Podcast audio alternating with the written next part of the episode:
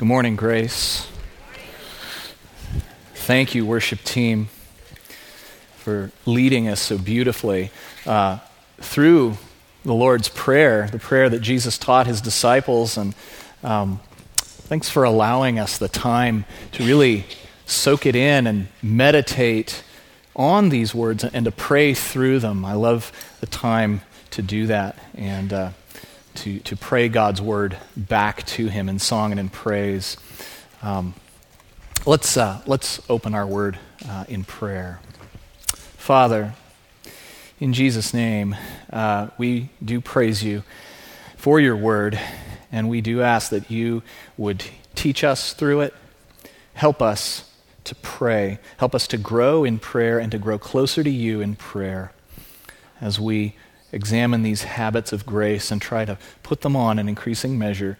Help us to do these things only by your Spirit. In Jesus' name, amen. So, we are in the, the third week of our summer series uh, entitled The Habits of Grace How Do We Grow? Uh, and this week, our topic, uh, as you could tell by now, is prayer. And uh, I just want to say right from the get go that prayer is a very broad topic, and I felt like we could make this our next summer's uh, entire series just on prayer. There is so much to it, and I am no prayer guru.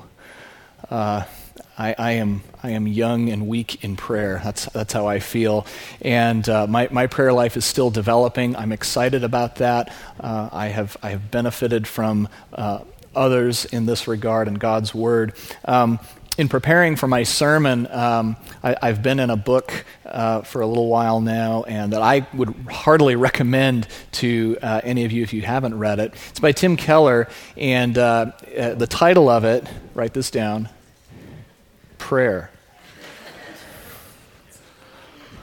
I love him for his simplicity. You know, why complicate things too much, right? But it has been rich for me. Uh, he draws on a lot uh, of scripture and uh, great uh, men and women of faith uh, with great wisdom and insight and clarity, uh, and I would really recommend that to you. and you might hear echoes of that here and there this morning. Um, to begin, I want to start with a little thought experiment.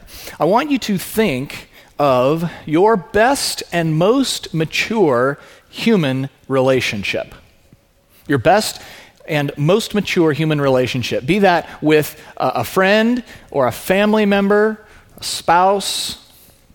I want you to ask this question. First, an obvious one, and then maybe one that's on the flip side. Uh, question How deep would my relationship be with this person if I were never to talk to him or her? Right? But I want to ask a second question how deep would my relationship be with that person if I was the only one who did the talking? How far would that relationship go? Thinking back to courting my wife. If I had been the only one yakking away, never listening to her feedback, input, ideas, figuring out who she is you could never have much of a relationship, right? When you talk about prayer, that's usually, you know, that's the obvious starting point, right? Prayer is talking to God. So, yeah, prayer is talking to God. Duh, Christianity 101, right? Well, what if we tried to grow in our relationship with God by only praying? I want us to think about this because last week, as Randy preached on the importance of the Word in our life, and how he encouraged us to grow beyond just people who handle the word to becoming people who are handled by the word. He gave us some practical suggestions and he brought prayer in, and I'm so glad because it's just like he's passing me the baton here. Is when we come to the Word, we need to pray and ask for three things that God would teach us through His Word, that He would give us life through His Word, and that we would not wander from His Word. So this week, I want to look at the flip side of that just as we can't grow closer to God from reading the Word without prayer, neither will we grow significantly by praying apart from the Word. You see, the word and prayer form a communication loop. Okay? Just teach my students. Communication is always two way, right? It's never just one way. And so, like all of the habits of grace that we're going to encounter this summer, they are interdependent. Prayer and the Word are mutually interdependent. Uh, as our, one of our elders, Scott Rosencrantz, said yesterday, they form a Christian ecosystem. Okay? That's a great picture, right? All of these things have to be in place for us to flourish. But even though prayer and reading the word are interdependent, that doesn't mean that one that doesn't take priority over the other. It's completely appropriate that we started last week with the word and are now on to prayer and not vice versa. Why is this? If you're like me, too often I think we approach prayer with the attitude that prayer is something that I initiate. Prayer is something that I bring to God right? It's my part of the deal, is I have to pray. Well, that's really far from the case if you reflect on Scripture, right? We speak to God because He first spoke to us. Eugene Peterson uh, has pointed this out that God was the very first speaker. His very act of creation was a spoken word. And because we're his creatures, just like a little child who is learning to babble and then talk and form sentences, he says this all speech is answering speech. We were all spoken to before we spoke. And so then to grow in prayer and to grow in God, we must come to terms with what he calls the overwhelming previousness of God's speech to ours. The overwhelming previousness of God's speech to our prayers. And so when we go to prayer, we need to think of prayer as a response. Prayer is a conversation that has already started with God being the initiator. And that is why meditation on God's Word, His revealed will, must be at the center of becoming transformed by the renewing of our minds, as we just sung, and as it comes from Romans 12. It's the essential part of putting on Christ. It's also just very practical. I asked uh, my, my son, my oldest son this week, and my wife, what, what's hard about prayer? Why, what's, what do you find difficult about prayer? My son said, sometimes it's just hard to find the right words. My son gets, he sometimes gets performance anxiety, and we'll be praying, and he'll start in on a prayer, and he'll just kind of, uh, he'll just bail. And, you know, it's okay, right? He's, he's trying to form godly speech, but he's, you know, so self-conscious. My wife, you know, what, what, what's your biggest struggle? Yeah, mind wanders, right? Can anybody testify? You know, you start off in prayer, and then all of a sudden you're to what you need to do at the store, right? Or your errands you need to run, or that worry. The Word of God tethers us, doesn't it? And it, and it handles both of those things well. It gives us the word, it teaches us how we are to speak to our Father. And if we have the word in front of us, it helps to keep us on point, on, on task. So this morning, we're going to talk about what prayer is, its purpose. It's through the word we learn these things, and then how to do it. Okay, those are the two, two main parts of this sermon what it is, what's its purpose, and, and, and how do we do it according to His Word. And, and, and by the end of the sermon, I want us to look at some Scripture and be informed by it and maybe look at how we might do that.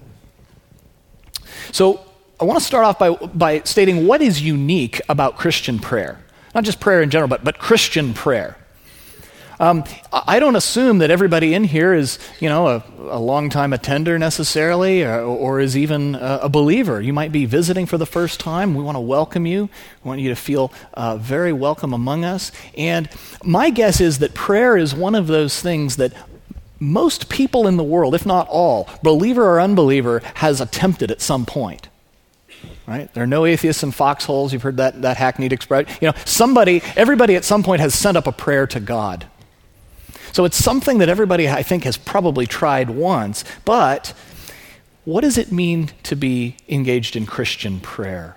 We need to confront the uh, misconceptions about prayer that come from the culture around us, perhaps even Christian culture. So, first, what, what prayer isn't? Because we've already noted the previousness of God's word and God's speech uh, in prayer, we see that Christian prayer then is quite different from other religions, particularly Eastern religions or New Age uh, spirituality. Uh, because they take an entirely mystical and wordless approach to prayer. Um, Buddhism, for example, asks prayer, uh, you know, to, to, when you're praying and meditating, to empty your minds of rational thought. But the Bible teaches that in meditation and prayer, what you're doing is you are filling your mind with God's thoughts. You are, you are putting content in your mind, uh, as it says in Psalm 1, right? The thing that characterizes the believer, according to R.C. Sproul, is meditation on God's Word. That's the Christian life, is meditation on God's Word. Constantly drawing on it as Randy said last week, drinking it, eating it, and chewing it, savoring it, so that we can know who God is, who we're talking to, and what He wants us to pray for, and also to enjoy Him, to experience the joy of prayer. Uh, even Paul in the New Testament, uh, 1 Corinthians chapter 14, he's talking about prayer and worship, and he says, I would rather pray with my mind than just in my spirit. In other words, there's got to be a rational, sober content to our prayers. So, prayer is then not merely the Christian equivalent to sending good thoughts, right? Sending positive vibes. Has anybody heard that or expression? I, I, it's to the point now where I hear it almost bi-monthly uh, from from someone. Um, and I get it. It's, it's, it's actually born out of something that God has put in us, I think. There's, there's sympathy, there's concern for another. You're, you're, it's, it's at least outward, right? It's for the sake of someone else, and, and it's, it, it gives evidence to the fact that we want to do something, right? We want to help change people's realities in some way.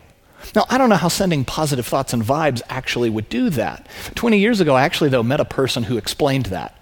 Um, I, I actually don't have time to tell that story, unfortunately, but if you're interested, Talk to me later. I'll, I'll tell it. It's hysterical, especially in light of the situation we were in and the aftermath that followed. Um, but so prayer isn't just that, but it's also not a, a narcissism, a, a, kind of uh, introspective self talk, right? Uh, a, a, way that we can just uh, visualize, right? A visualizing exercise uh, to reach our full potential right? Or, or worse, uh, tap into some kind of, uh, you know, personal deity, you know, uh, deification of self. Okay? That's not the Christian view, obviously, because God is the object of prayer. And it's certainly not, as the atheist would have us believe, wishful thinking.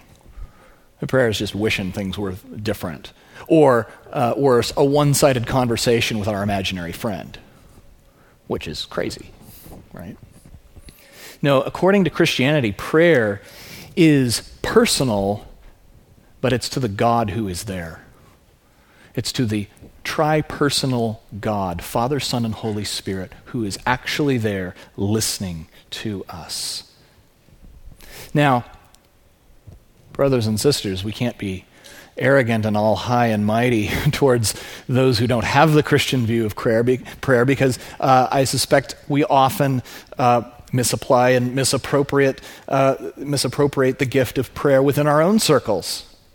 Consider how often, if you've ever been on, in, a, in a meeting or a situation where um, you decide to pray over something, and really that praying over is just a, a, a way to ratify what you've already made up your mind you're going to do, Wh- whether it's wise or not, of God or not. See, we often treat prayer even to the living God, as simply a means to get things that we want. And by that I mean material goods and comforts and new circumstances and situations. And sometimes we'll even pull words out of Scripture, out of context, to do so. As James 4 3 puts it, we ask and we don't receive. Why? Because we ask wrongly, so that we may spend it on our passions to live a worldly lifestyle. And isn't this what Satan tempted Jesus to do in the wilderness? And isn't this the way he did it? He used God's very words and said, Jesus, ask for this. Hasn't God said this? Ask for it. You see, there's even a risk in regularly reciting scriptural prayers. Even the Lord's Prayer, as we did so beautifully this morning through song, the danger is if we come to regard the mere reciting of these things as efficacious. Because then we reduce them to a set of incantations or magical words that will just bless us, as, as Alan Gomes likes to say, automagically. If we just say it correctly, if we just pronounce the Latin properly, right? Wingardium Leviosa, okay? No, you're not saying it properly, okay? No. When we do this, we treat God like he's a genie in a bottle, or worse, a, a cosmic slot machine. Right? Well, we're just supposed to be persistent, right? Be persistent in prayer. Be devoted to prayer. Paul says that all, all over, over and over. Why am I not getting what I want? So we need to come back to something that Eric Tana said two weeks ago, and that's this. This series is potentially dangerous. Why? Because if we don't ground them in the gospel, these things can actually put distance between us and God. And I want to amplify that with respect to prayer, particularly. It's not just futile to pray in absence of the gospel, it is unsafe. It is dangerous. Why? Because prayer, at its most basic level, is this it's the attempt to garner special personal attention and gifts from a holy God who doesn't owe us anything. It's the attempt to garner special personal attention and gifts from a holy God who doesn't owe us anything, while we, in our fallen state, are steeped in sin.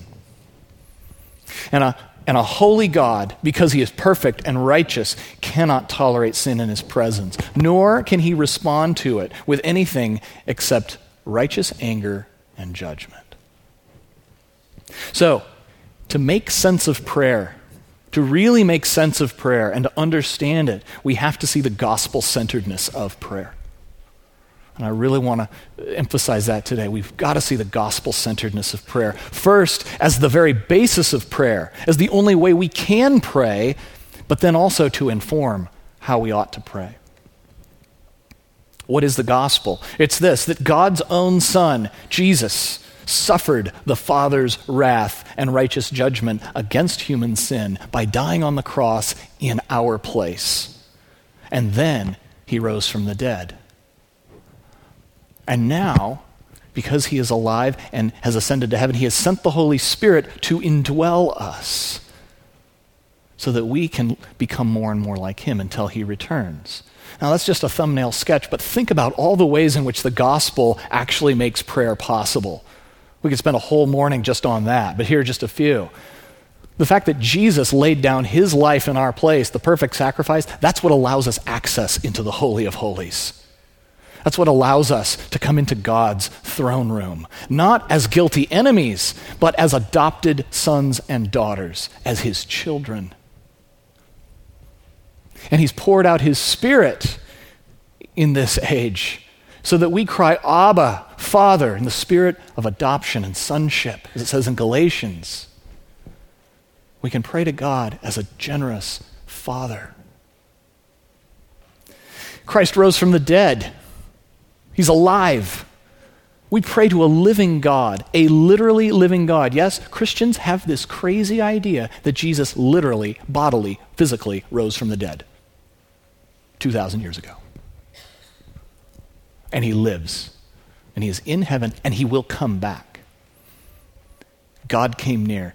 God proved once and for all to humanity I'm here. I'm real, and you can trust me. Hebrews 7 puts it this way He, Jesus, is able to save to the uttermost those who draw near to God through him, since he always lives to make intercession for them. He's able to save to the uttermost those who draw near to God through him, since he always lives to make intercession for them. Jesus, right now, is praying at the right hand of God the Father in heaven for us. You feel weak in prayer?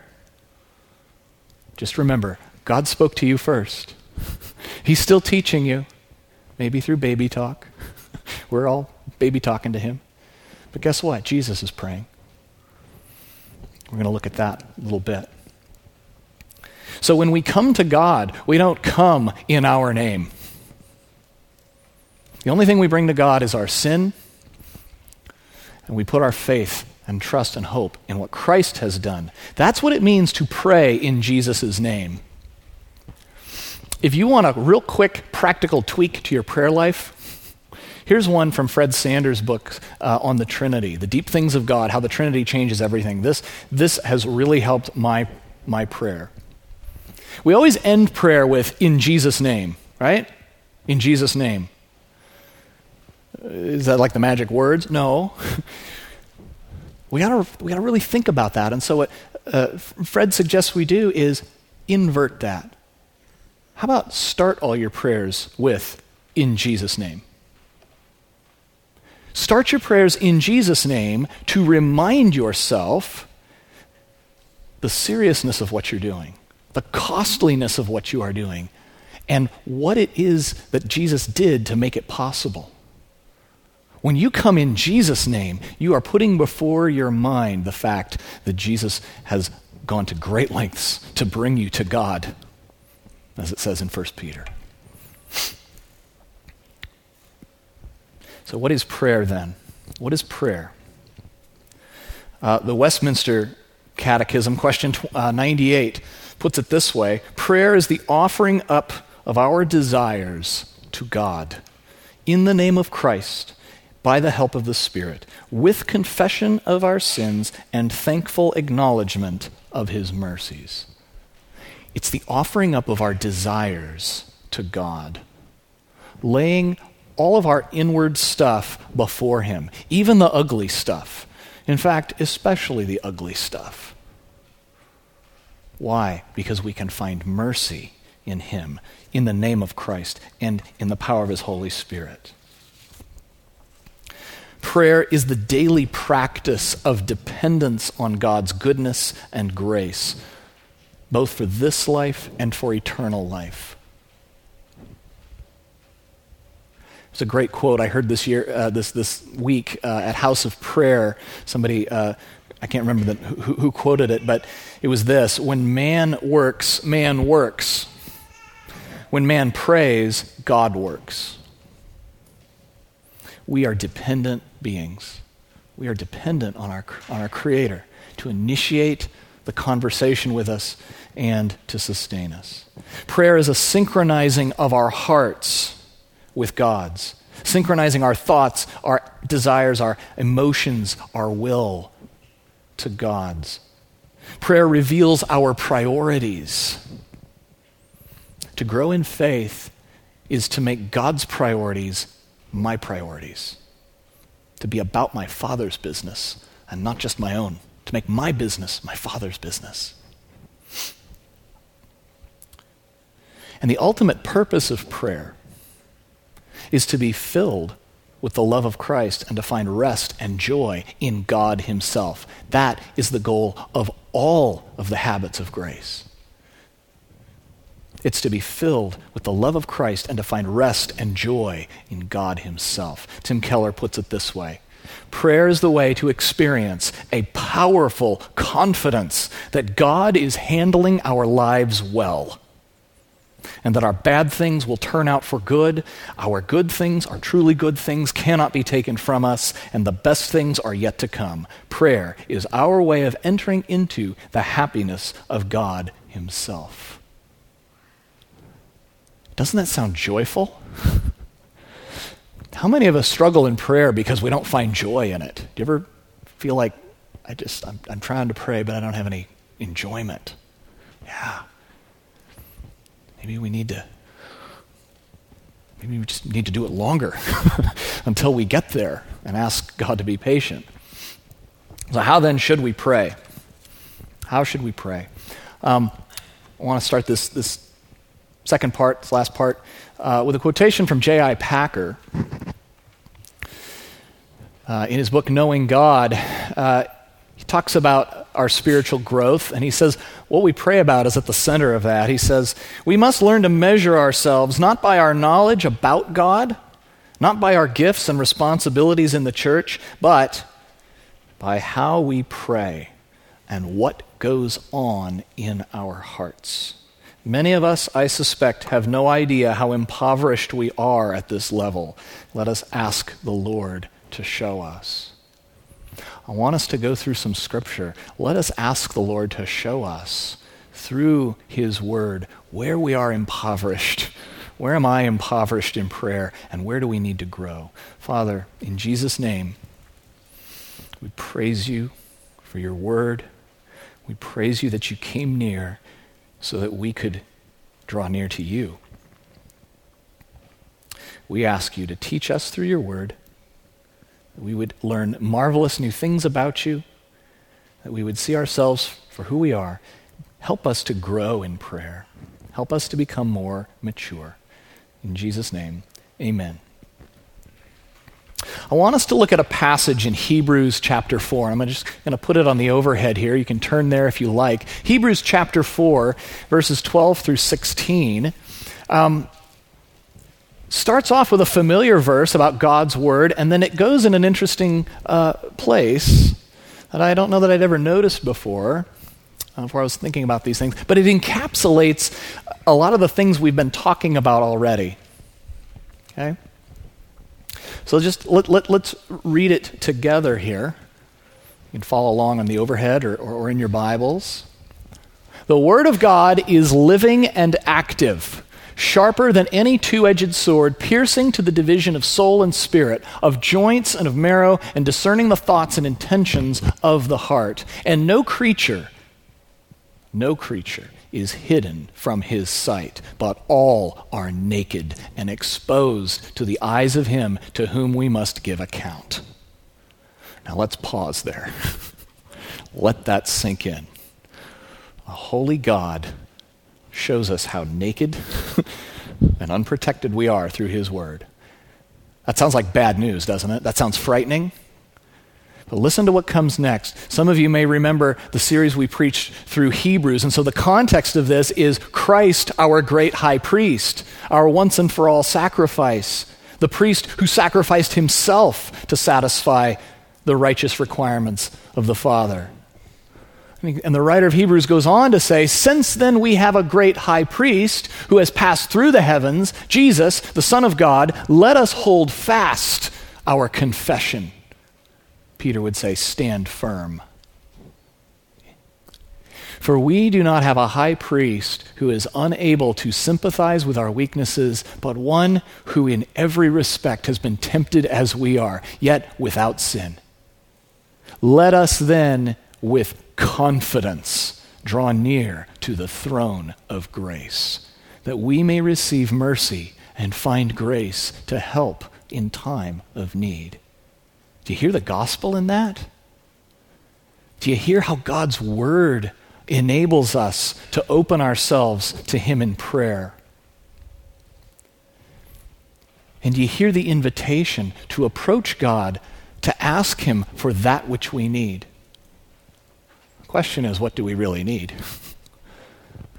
What are the things we are to pray for? Well, we'll get there in a moment. We might all be familiar uh, with a, a, a, memory aid uh, that's often used to, to help us remember, well, what should I pray for? How do I, how do I stay focused and all that? Uh, some of you might have learned this uh, in school or in Sunday school or, or, at some point in your life. Acts, you've heard of, how many of you heard of this? Okay, Acts, yeah. Um, others prefer, uh, would, would prefer rearranging it. You can also go with cats if you're a cat person, okay? Put confession first, that's fine. Okay? Uh, you, you, might, you might need to confess uh, some sin, right? If I had cherished sin in my heart, as the psalmist said, you would not have heard me.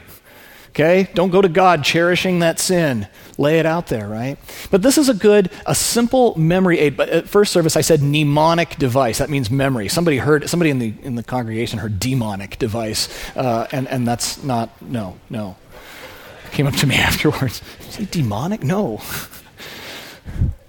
um, Adoration, confession, thanksgiving, supplication. Uh, supplication, of course, meaning asking for things, right?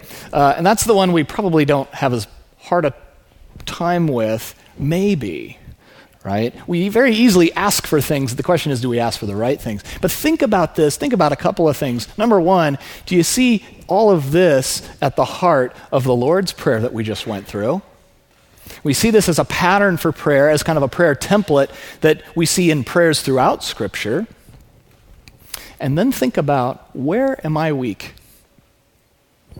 Which one of these do I maybe cruise over when I pray? Right? Which one do I neglect? This is where I need to grow. I, have been convinced of this, convicted and convinced of this uh, within this last year. It's the first one adoration. What would my marriage be like if I never took time to adore my wife? If all I did was ask her for stuff and never told her how wonderful she is, how virtuous, how lovely, how caring and kind and servant like she is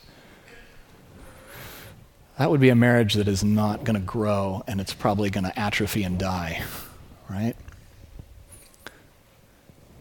Maybe you struggle with Thanksgiving. Thanksgiving and, and adoration go hand in hand, don't they? Uh, you don't have to pull them apart like that. It's just for the sake of the, you know, the pronunciation, right? Maybe it's confession. Maybe, maybe you don't confess deeply enough. Ask God to show you. Now, here's something I want to do and, and suggest we try uh, as a practice. And this might help. This has helped me uh, in my prayer life or something like it. Again, don't trust formula, trust Christ. Okay? But this would be a way to bring Scripture uh, to bear on your prayer life. Think about taking this simple device, Acts or Cats, and going through it with a passage of Scripture. With a passage of Scripture. So let's back up. Let's look at this passage on Scripture. First of all, what does it tell us about God? How does it reveal his character? What character traits of God do we see in this passage that we can adore, that are worthy of adoration? God, you have spoken, and you have spoken completely. You are so great that your very word is living and active. You're the most amazing being I've ever encountered. Confession. When I, when I read that, that Christ has been tempted in every way and yet was that, is without sin, wow. I was tempted and I fell just yesterday or 30 seconds ago. Father, forgive me. But I praise you that Jesus is without sin. Because without him, I'm sunk. Thank you. Thank you for his sacrifice. Thank you that your throne is no longer a throne of judgment, it's a throne of grace where I can find mercy. And then think about what do I need? What, is this, what does this passage tell me that I need? I need confidence. Lord, I wasn't coming, I, wasn't coming to your word with confidence this morning. I was doing it just kind of, uh, I know I'm supposed to. Lord, give me confidence. Give me boldness, as it, as it talked about at the church in Acts when they were starting to be persecuted, where Stephen was martyred. And what did they do? Lord, change our circumstances. No, give us boldness. Give us boldness to share the gospel. We're going to double down. Father, help me double down. Give me confidence in your word.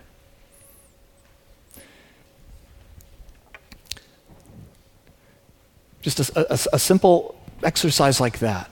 thinking about all, all the thing, all the ways we need to express our desires to God, our adoration, our confession, our thanks, and our supplication. So, what do we pray for? I, I want to give you guys a, a, a, kind of a homework assignment this week. It will not be graded, so don't, I know, all, all you try harders out there, don't be a try harder, okay? Don't copy down this list and go, well, I'm going to do all of these. Because then when you don't, you're going to be beating yourself up, putting on your hairy shirt. Don't do that. Maybe just take one. These are prayers from Scripture, okay? These are Psalms. The book of Psalms is so rich, so varied. All the human emotions are there, even complaining, lamenting, right? God listens to that. But these are prayers uh, from the Psalms that are pretty much directly to God the whole way through. Maybe pick one or two and, and pray through them, meditate through them using acts or cats. Pray God's word back to Him. He loves to hear it. I was thinking about this yesterday. One of the most precious phrases I love to hear my children say is, Dad, I remember you said something Any fathers? Does that resonate with you? Uh, you know, sometimes it's a setup for something. Um, you know, they're going to try to trap you. Okay, but but it's precious because they're listening. And if you told them something and they're listening to it and they, it, expresses they trust you, right? God loves to be asked. He loves to hear that. So pray his words back. Um, in the New Testament here, uh, Bible study group of guys, we spent weeks on Ephesians chapter 3, verses 14 through 21. Paul can't help himself. He just bursts into prayer in the middle of his epistle. And as you read, these are Pauline prayers, and, and, and the last one, 2 Peter, that's actually not a prayer, but maybe pray through it with, with the Acts thing. It tells all of the things we, we need to add to ourselves to grow and be a good, good uh, preview to, our, to, to continuing on in 2 Peter uh, in the fall. But Paul's prayers, look at what Paul prays for. Ask yourself, what does Paul pray for? And then set that next to what do I usually pray for? I'm going to boil it down for you. I did a study of Pauline prayer years ago, and it, was, it just hit me between the eyes. Paul, in general, prays for three things. Three, three things characterize Pauline prayer. Number one, he gives thanks. He always gives thanks, right? That's his favorite phrase. I always give thanks. That is great. We should always give thanks. Friend of mine sent me uh, words from a commentator uh, looking at a prayer in, in on Thanksgiving in, in uh, Thessalonians. We rob God when we fail to give thanks. We rob God of the honor due his name. It's great. So, what does Paul pray for? He, he gives thanks. Second thing he prays for is that the gospel would go forth. And he prays it in various ways and in various places. Sometimes it's geographical, right? That it would go forth in Judea. Okay? That we would not be prevented. Okay? That I would be bold. But it's, it's gospel centric. His prayers are gospel centric. And we need to make God's values ours. And then the third thing, he prays that all believers everywhere would be filled with the love of Christ and strengthened in faith. Prays for other, we, we pray for ourselves and we pray for others. As John Piper puts it, he says, I like to pray in concentric circles outward. I start with myself, pray for those nearest to me, my friends, my family, my church, my community, and even to the ends of the earth, because this is God's vision.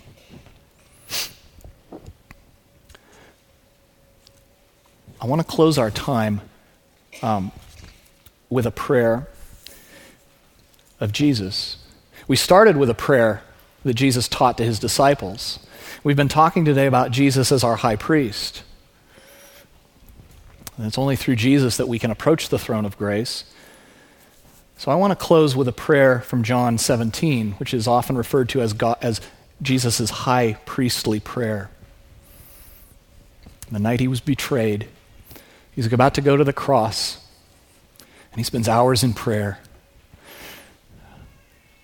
Somebody once preached a sermon, and I remember them saying, uh, they were talking about Christ interceding for us uh, at, at the right hand of the Father on our behalf, and they said this. They said, If you could just hear five minutes of Jesus praying for you in the next room, you would never fear anything.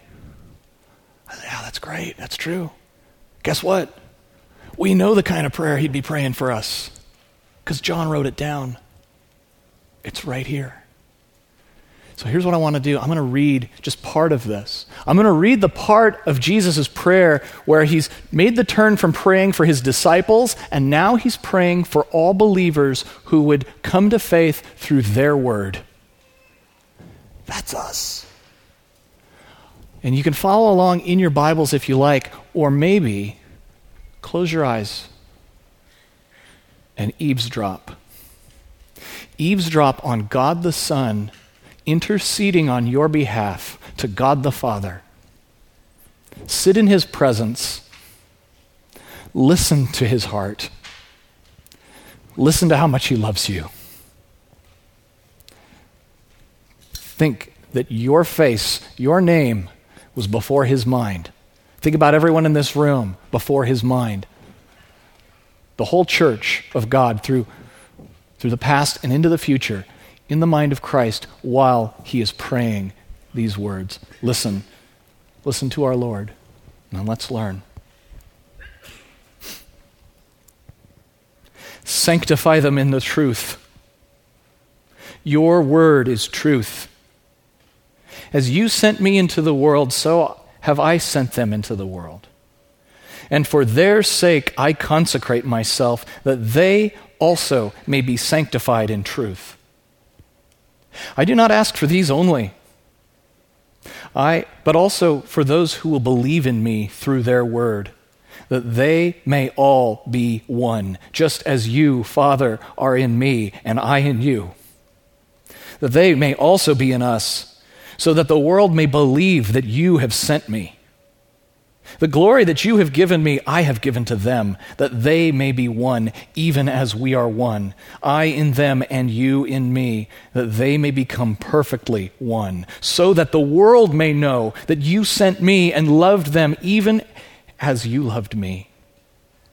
Father, I desire that they also, whom you have given me, may be with me where I am, to see my glory that you have given me because you loved me before the foundation of the world. O oh, righteous Father, even though the world does not know you, I know you. And these know you, that have, you have sent me. I made known to them your name, and I will continue to make it known, that the love with which you have loved me may be in them, and I in them. Amen. Come, Lord Jesus.